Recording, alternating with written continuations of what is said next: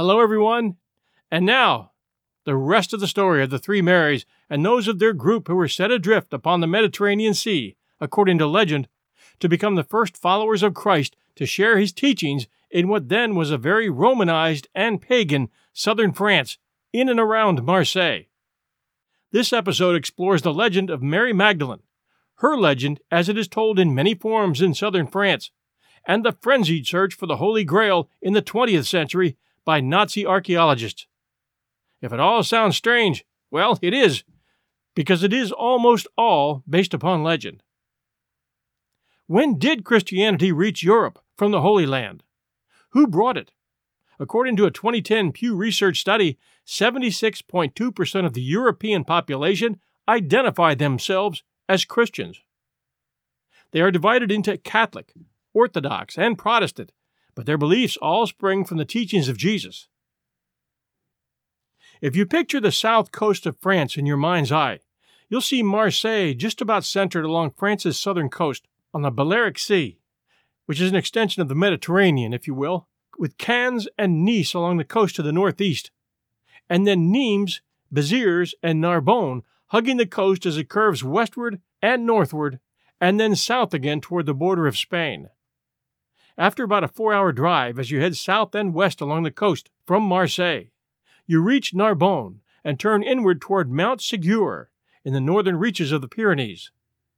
It is here at this ancient mountain fortress and castle that a Gnostic group called the Cathars, who, according to legend, had adopted Mary Magdalene's teachings, made their last stand, and where much of the latter part of this story takes place. Much of Mary Magdalene's story is centered around Marseille, with the work and teaching life of she and fellow outcast Maximin, resulting years later in a great church in Aix de Provence, Aix spelled A I X. You'll hear it a lot in this story. And a holy site, the cave grotto at Le Saint Baume, about 15 miles east of Marseille, where some of her remains, believers say, have been found and are on display. And what a legend and story this is, now that it has all come together. Our fans may remember that we started part one about a year ago, leaving it with a promise to someday do part two, and finally, here we are. For those of you who are deeply religious, please keep in mind that I am just trying to share a legend. My pronunciations and my place names aren't always perfect. My French is certainly far from perfect. All I ask is please don't write a bad review for the entire show because you don't like the way I pronounce a word, or that you disagree with a fact or idea, or that I might accidentally insult your beliefs. If that is the case, just start your own podcast so you can do it better and then quietly go your own way. Those of you who do enjoy our episodes are encouraged to say something positive. In part one, the three Marys, Mary Magdalene, Mary Salome, and Mary Cleopas, are cast adrift with a boatload of faithfuls and survive to spread the Gnostic gospel in France and Europe. In part two of this episode, we try to follow the mysterious path of the Holy Grail, which some say Mary had possession of according to legend, and had brought from Palestine, and which has been surrounded in legend and mystery ever since. After Mary Magdalene's life of teaching what we assume to be the Gnostic gospel, and her death in seclusion in France, as legend goes, a religious sect called the Cathars, who practiced the Gnostic gospel that Mary Magdalene brought to that region, built a mountain fortress to protect themselves from invaders and to protect the holiest of holy artifacts, the Holy Grail or possibly the chalice which Mary carried, with scented oil in it, the chalice which she used to anoint Christ's body when it was placed in the tomb by Joseph of Arimathea. 350 years after Mary and others began the spread of Christianity in Europe, Rome became Christianized and adopted their own strict code of religion. With the rise of Catholicism throughout the Middle Ages came the destruction of any religious sects that opposed the teachings of Catholicism and the light of knowledge shining from the mountain peaks of Montsegur, the fortress of the Cathars, in the Pyrenees Mountains, 380 kilometers from Marseille, was a target for warring Catholics, who swore to put all inhabitants of the castle to the torch along with any precious relics that were rumored to be in the possession of the Cathars.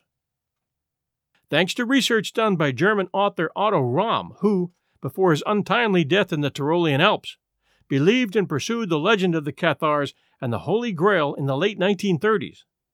The German Nazi war machine and to some degree historians became very interested in the fate of the Cathars and of the Holy Grail, and the well known Nazi Himmler, who was Hitler's self appointed chief archaeologist, became intent upon finding it. His fedora wearing real character, they say, was later adopted into the script for Indiana Jones and the Lost Temple of Doom. Otto Rahn's story, yet another part of this story to come.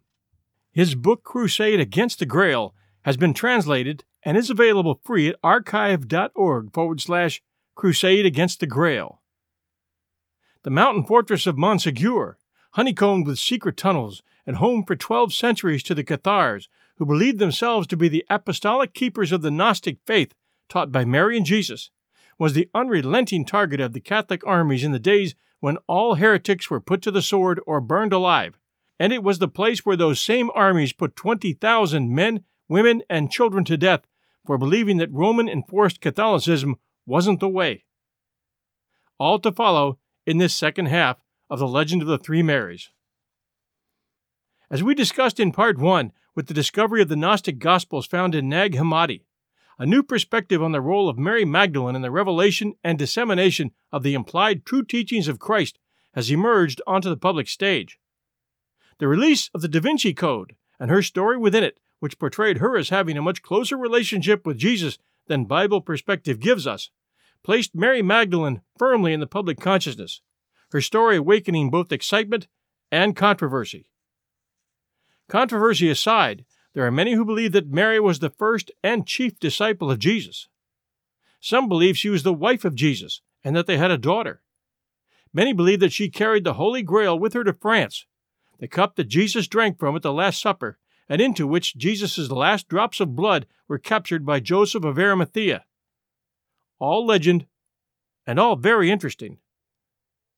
On the shores of the Mediterranean Sea outside Marseille, at Les Saintes Marie de la Mer, where we opened our story in part one, there's a small chapel dedicated to Mary Magdalene and consecrated by Archbishop Roncalli, who later became Pope John XIII.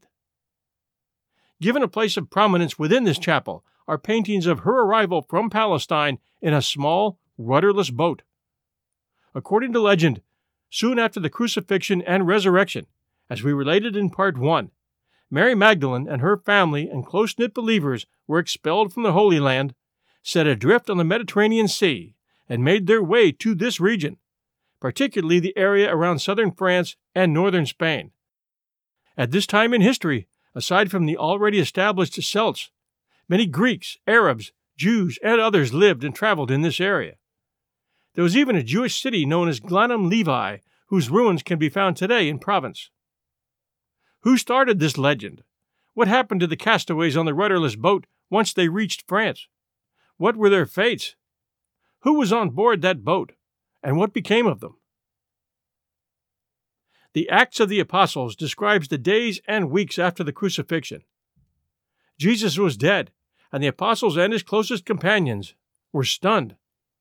What was the next step? Where the Acts leaves off, legend takes over. According to an old story called the Golden Legend, the stoning of the first Christian martyr, St. Stephen, was the writing on the wall. The followers of Jesus were in danger. They had to leave Palestine. According to the 13th century Italian chronicler Jacob Voragine, the author of the Golden Legend, a handful took to the sea in a rudderless raft, later translated as a radeau. The passengers included the three Marys, all present at Christ's crucifixion and preparation in the tomb, including Mary Magdalene, her servant Martia, Mary Salome, and Mary the mother of James, then Lazarus, who Jesus had brought back from the dead, Martha, the sister of Lazarus, and Sarah, described as a dark Egyptian servant, and others whom we will cover in a few minutes. And the legend also tells us that Mary Magdalene was the sister of Martha and Lazarus. So many family ties here. In that story, the basis of part one, they were carried without rudder or oars, guided by the hand of God through the perilous seas until they landed at a place named Ratis, near Marseille in France. At Ratis, near Marseille, they took refuge under the porch of a temple of the people of that country. What Voragine does not say is that it was a temple to three goddesses. The people in that era saw these people as outcasts, and they were preaching something very different from what they knew. They were not taken into homes, instead, literally having to camp under the steps of a Roman built temple. Ratis, later renamed Le Saint Marie de la Mer, became the cradle of Christianity in France. The authors of Holy Blood, Holy Grail introduced the world to the importance of that seemingly unimportant town of Rennes le Chateau, not far from Ratis. The town where certain Father Berenger Saunière would go from impoverished priest to millionaire in a few short years because of secrets and supposed gold that he had uncovered. The town was known alternately as Redai and Razes. It was in the center of a kingdom once known as Septimania, where a king of the Jews was said to live. Was that one of the three Marys, Mary Magdalene, had carried the child of Jesus. Heirs of that child then became a dynasty in hiding with a bloodline to David. The Golden Legend of Voragine tells us that in the year 40 AD, a boat was launched from Jerusalem without sails, oars, or supplies and drifted across the Mediterranean until it came ashore at this site. In the story, he says, Mary and the others destroyed the temples of the idols in the city of Marseille and built churches to Christ on those sites.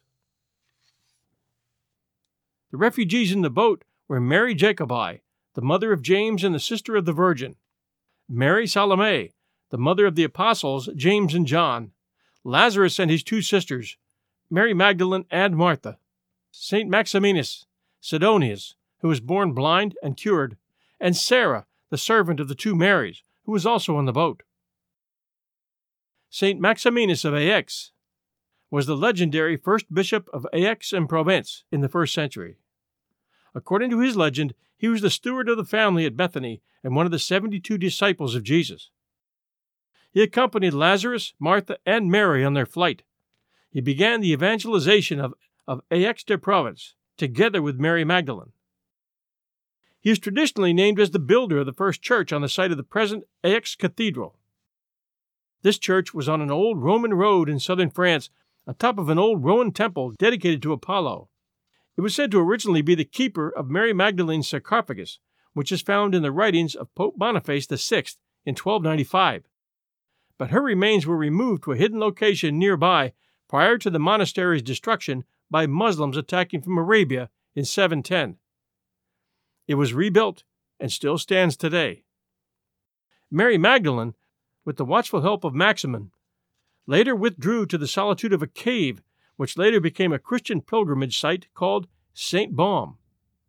On the day she knew she was to die, she descended into the plain so that Maximin could give her communion and arrange her burial.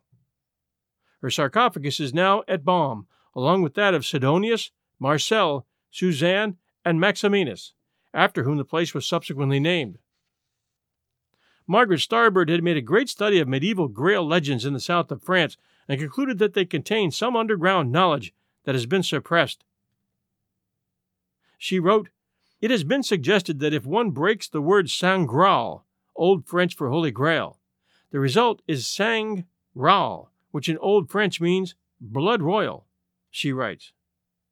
I have no way to prove beyond a doubt that Mary Magdalene was the wife of Jesus or that she bore a child of his bloodline. But it is possible, she wrote, that belief in this version of the Christian story was widespread in Europe during the Dark and Middle Ages. Hi, everyone. The holiday season is upon us, and I'll be glued to the telly for BritBox on many a night. I've already shared with you the fact that I keep up with Father Brown and Poirot at BritBox. I also check out their new stuff, like the new series Archie, which tells the story of Archie Leach, otherwise known to millions of filmgoers as Cary Grant. This story comes from his daughter Jennifer Grant and ex wife Dyan Cannon. It's a series.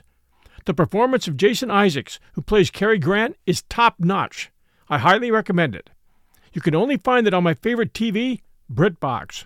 Sign up to BritBox today to stream Archie and other fan favorites today from any device. I have a special limited time offer for my US and Canadian listeners. Get 50% off your first month when you sign up for a monthly plan, but only if you go to BritBox.com and use my promo code 1001stories at checkout. Don't wait. Get 50% off your first month.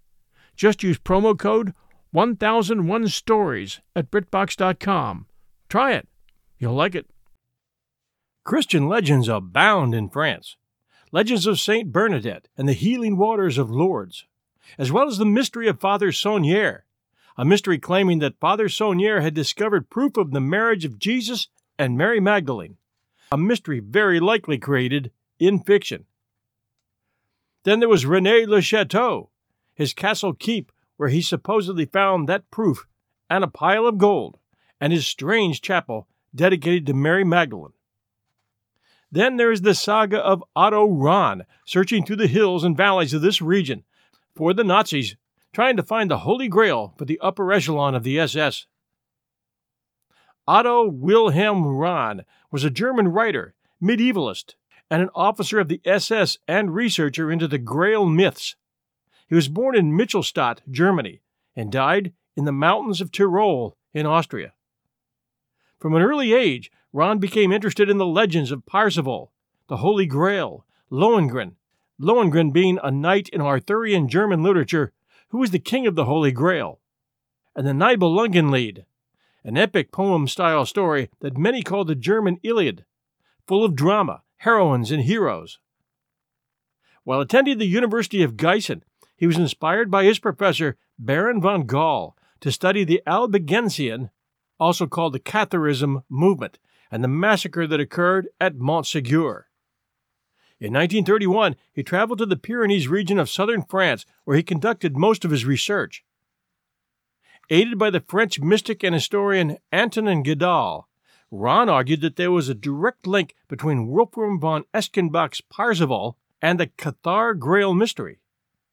He believed that the Cathars held the answer to this sacred mystery, and that the keys to their secrets lay somewhere beneath the mountain peak where the fortress of Montségur remains, the last Cathar fortress to fall during the Albigensian Crusade. Rahn wrote two books linking Montségur and Cathars with the Holy Grail. One was Crusade Against the Grail in 1933, and then there was Lucifer's Court in 1937. After the publication of his first book, Rahn's work came to the attention of Heinrich Himmler, the head of the SS, who was fascinated by the occult and had already initiated research in the south of France. Rahn joined his staff as a junior non commissioned officer and became a full member of the SS in 1936, achieving the rank of Obersturmfuhrer. It was an uneasy partnership for Otto Rahn. Later, he explained his SS membership to friends in the following way A man has to eat. What was I supposed to do? Turn Himmler down? Journeys for his second book led Rahn to places in Germany, France, Italy, and Iceland. Openly homosexual, frequenting anti Nazi circles, and having fallen out of favor with the Nazi leadership, Rahn was assigned guard duty at the Dachau concentration camp in 1937 as punishment for a drunken homosexual scrape. He resigned from the SS in 1939. But the SS would not allow anyone to resign without consequences. Soon, Rahn found out the Gestapo was after him, and he was even offered the option of committing suicide. Instead, he vanished. On March 13, 1939, nearly on the anniversary of the fall of Montségur, Rahn was found frozen to death on a mountainside near Söll, Kufstein, Tyrol, in Austria. His death was officially ruled a suicide. There are the legends of the secret alchemists who live in a magical castle somewhere in the Pyrenees, a story recently popularized in the Harry Potter series. Finally, emerging from this region is the mystery of the alchemical cross of Hendaye, the prophetic visions of Nostradamus, and the Basque legend that John of the Apocalypse still lives in a cave in the Pyrenees and will leave that cave only at the end of time. And the hits just keep coming from that area. You can say about that area of France where there's smoke, there's fire, but many places still claim ownership of the Mary Magdalene legend. Back to the Cathars. Catharsis. I've long known of the word and occasionally use it in conversation, but I never knew what the origin was. It's Greek, and the simple meaning is a change or cleansing. The Cathars of southern France had, according to legend, taken what they had learned from Mary Magdalene, and no doubt Maximinus, and from those Gnostic teachings, formed their own form of religion. When you research it, you realize it's a stretch from the Christianity we practice today. Some examples they didn't believe in marriage. They didn't believe literally in the Bible. They didn't believe that the cross had any special significance at all. They did consider women to be equals. They challenged the authority of the Catholic Church. They did believe in reincarnation, and that each reincarnation was a process that moved you closer to heaven, provided you could renounce the temptations of pleasure on earth. The perfecti were those Cathars who had renounced the world. They were the priests and the bishops of the Cathars. The credents were the rest of us, working our way up the ladder. Then there were the sympathizers. Those were non believers who gave them support. Almost everything known about the Cathars comes from the confessions of heretics taken by the Catholic clergy during the Inquisition, which followed the Albigensian Crusade, which killed off nearly every living Cathar. The Orthodox view of the Catholic Church was that there was one God with three aspects Father, Son, and the Holy Ghost. But this orthodoxy was not part of the vision of early Christianity, and was not generally accepted until after the Council of Nicaea in 325, convened by Constantine, the first Christian emperor of Rome, who ruled in favor of it. Even then, the Nicene interpretation of Christianity vied with others for centuries. The so called heretical movements of the Middle Ages, such as the Bogomils, the Cathars, and the Waldensians, were simply the latest challenges to the Church. But they were significant because they were the first to set themselves up as a legitimate alternative to Catholicism in any form. The Cathars therefore repudiated the symbol of the cross and a literal reading of any of the biblical books. They considered the cross a symbol of Rex Mundi and believed it should be destroyed when encountered, as it was a representation of evil. The cross, they claimed, was nothing more than a symbol of worldly power, and all the sacraments of the Church, including infant baptism and communion, were likewise rejected by the Cathars. Cathars who were not celibate practiced birth control and abortion, believing that sex was a natural aspect of the human condition and could be engaged in for pleasure, not only for procreation. In fact, procreation was discouraged. Women were valued as men's equals, and female figures from the Bible were highlighted, especially Mary Magdalene and the Virgin Mary. Some scholars have suggested, in fact, that the growth of the cult of the Virgin Mary in medieval Europe, which became an increasingly popular and influential movement, was encouraged by the Cathars' elevation of womanhood. They lived in communities which varied in size from 60 to 600 individuals. They shared their possessions and took care of each other as a family. The faith gained a strong foothold in Italy and southern France through its appeal to the peasantry. Scholar Martin Erbstosser notes how it was the life of the perfecti rather than the teachings of the heretics which played the key part here. The perfecti lived such blameless lives and were so eager to be of assistance to others. They inspired devoted followers. The faith did not remain restricted to the peasantry for long, but spread up the medieval hierarchy to artisans like weavers and potters, writers and poets, merchants and business owners, members of the Catholic clergy, and finally nobility. Eleanor of Aquitaine and her daughter Marie de Champagne were both associated with the Cathars as sympathizers. The Cathars dressed simply in dark robes with hoods or hats, went about barefoot, and the men were unshaven with long beards. They appear in small numbers in records from the 1140s in France, but by 1167 there were enough communities in the region to require an assembly to set rules and boundaries. The Council of St. Felix of 1167 organized the Cathar communities into bishoprics, each with a presiding bishop who was responsible only to his own flock. There was no central authority like the Pope in Rome. By the late 12th century, Catharism was winning more adherents than ever. Papal legates had been sent to southern France to try to win the heretics back to orthodoxy, and councils had been called to discuss the problem. But none of these efforts had made any headway. In 1208, Pope Innocent III sent the lawyer monk Pierre de Castelnau to southern France to enlist the aid of Raymond VI, Count of Toulouse, in suppressing the heresy. Raymond was not only an ardent protector and supporter of the Cathars, but also the bishop of the order in Toulouse. He refused to cooperate with the Pope's legate and sent him away. Castelnau was later found murdered. Pulling up to Mickey D's just for drinks? Oh, yeah, that's me. Nothing extra, just perfection and a straw. Coming in hot for the coldest cups on the block.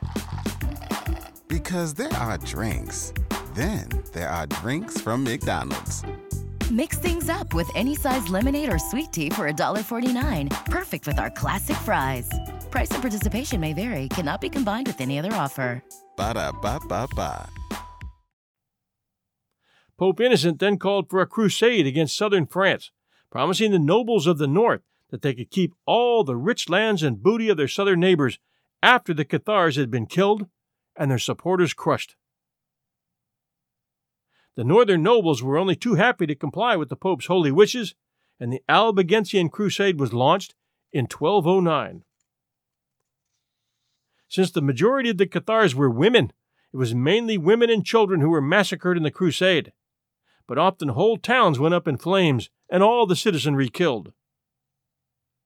At the siege turned massacre of the town of Beziers, when Arnaud Amory, the Cistercian monk commanding the church's forces, was asked how to tell the difference between a heretic and a believer, he said, Kill them all.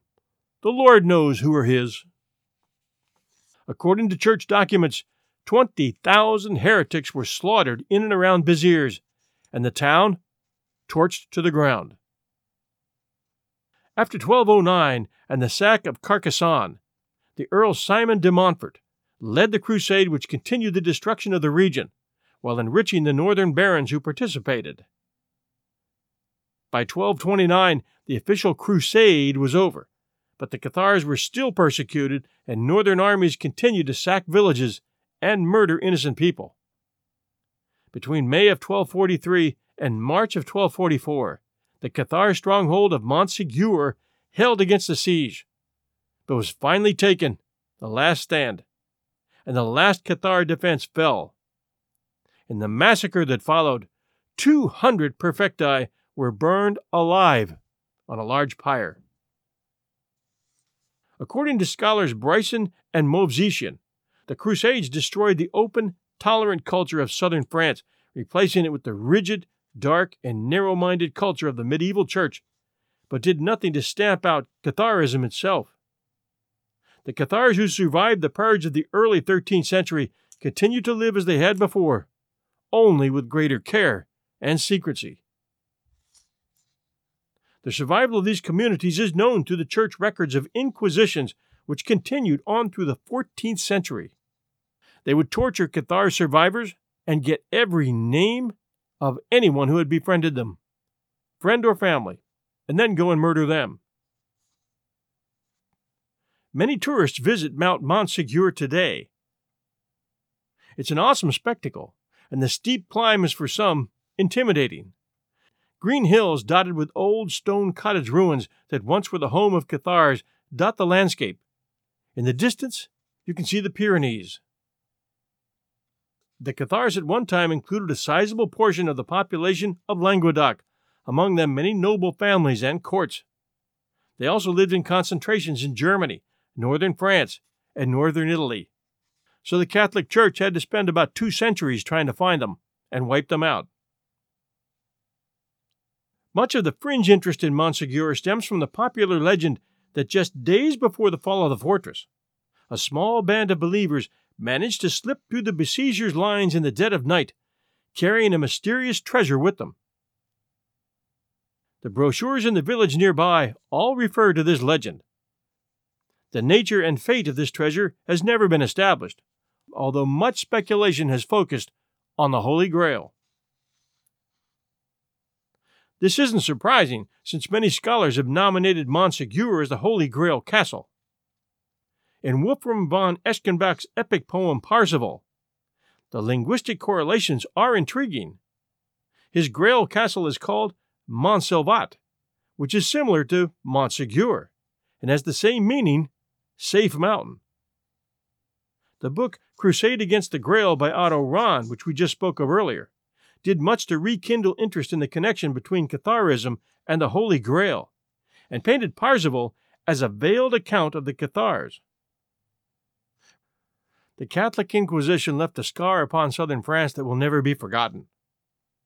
At one point, the doors of the Church of St. Mary Magdalene were broken down, and 7,000 refugees, including women and children, were slaughtered. Elsewhere in the town, many more thousands were killed or tortured.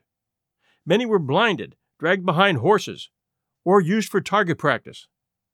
What remained of the city was razed by fire. Arnaud wrote to the Pope, Today, Your Holiness, 20,000 heretics were put to the sword. Today, most of our knowledge of the Cathars is derived from their opponents, the Catholics, their original writings having been destroyed by order of the papacy.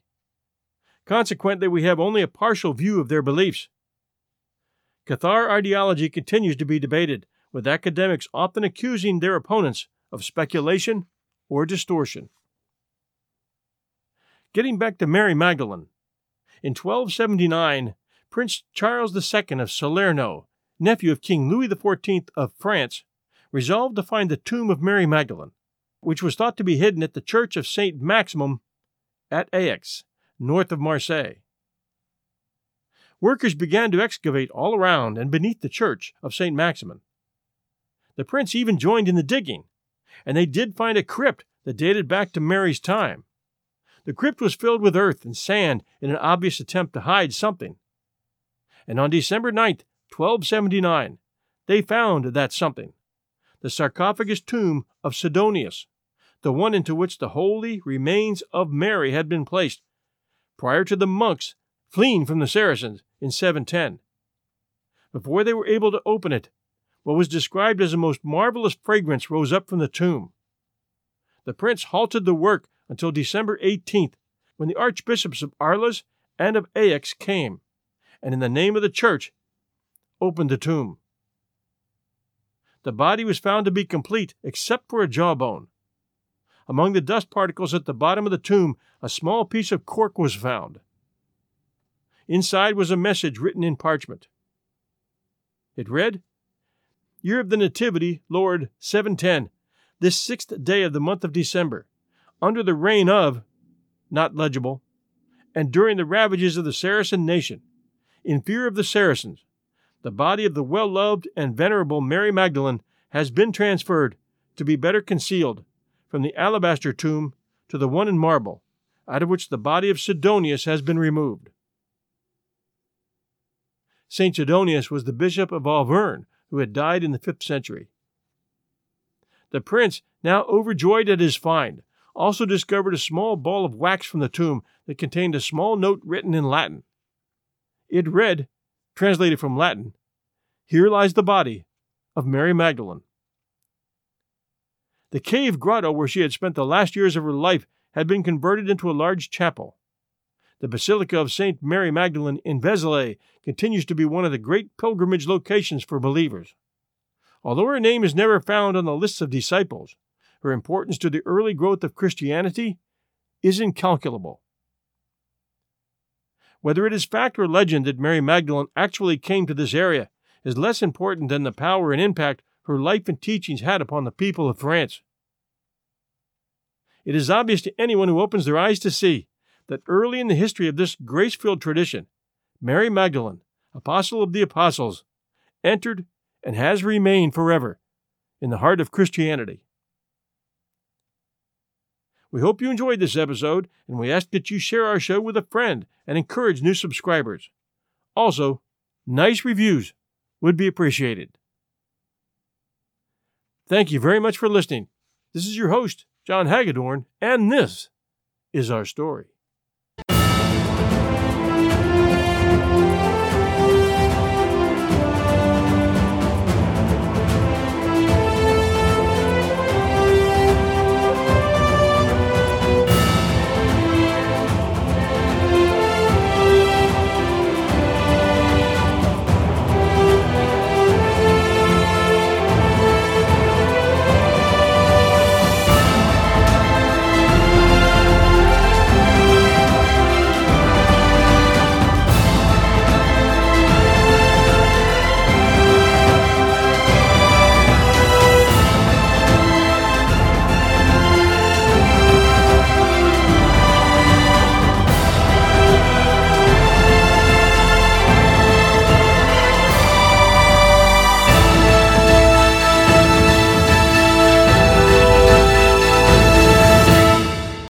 Hard for what you have your money, your assets, your 401k, and home. Isn't it all worth protecting? Nearly one in four consumers have been a victim of identity theft.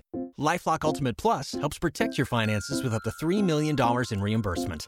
LifeLock alerts you to identity threats you might miss, and if your identity is stolen, your dedicated U.S.-based restoration specialist will work to fix it. Let LifeLock help protect what you've worked so hard for. Save 25% off your first year on LifeLock Ultimate Plus at lifelock.com slash aware. Terms apply.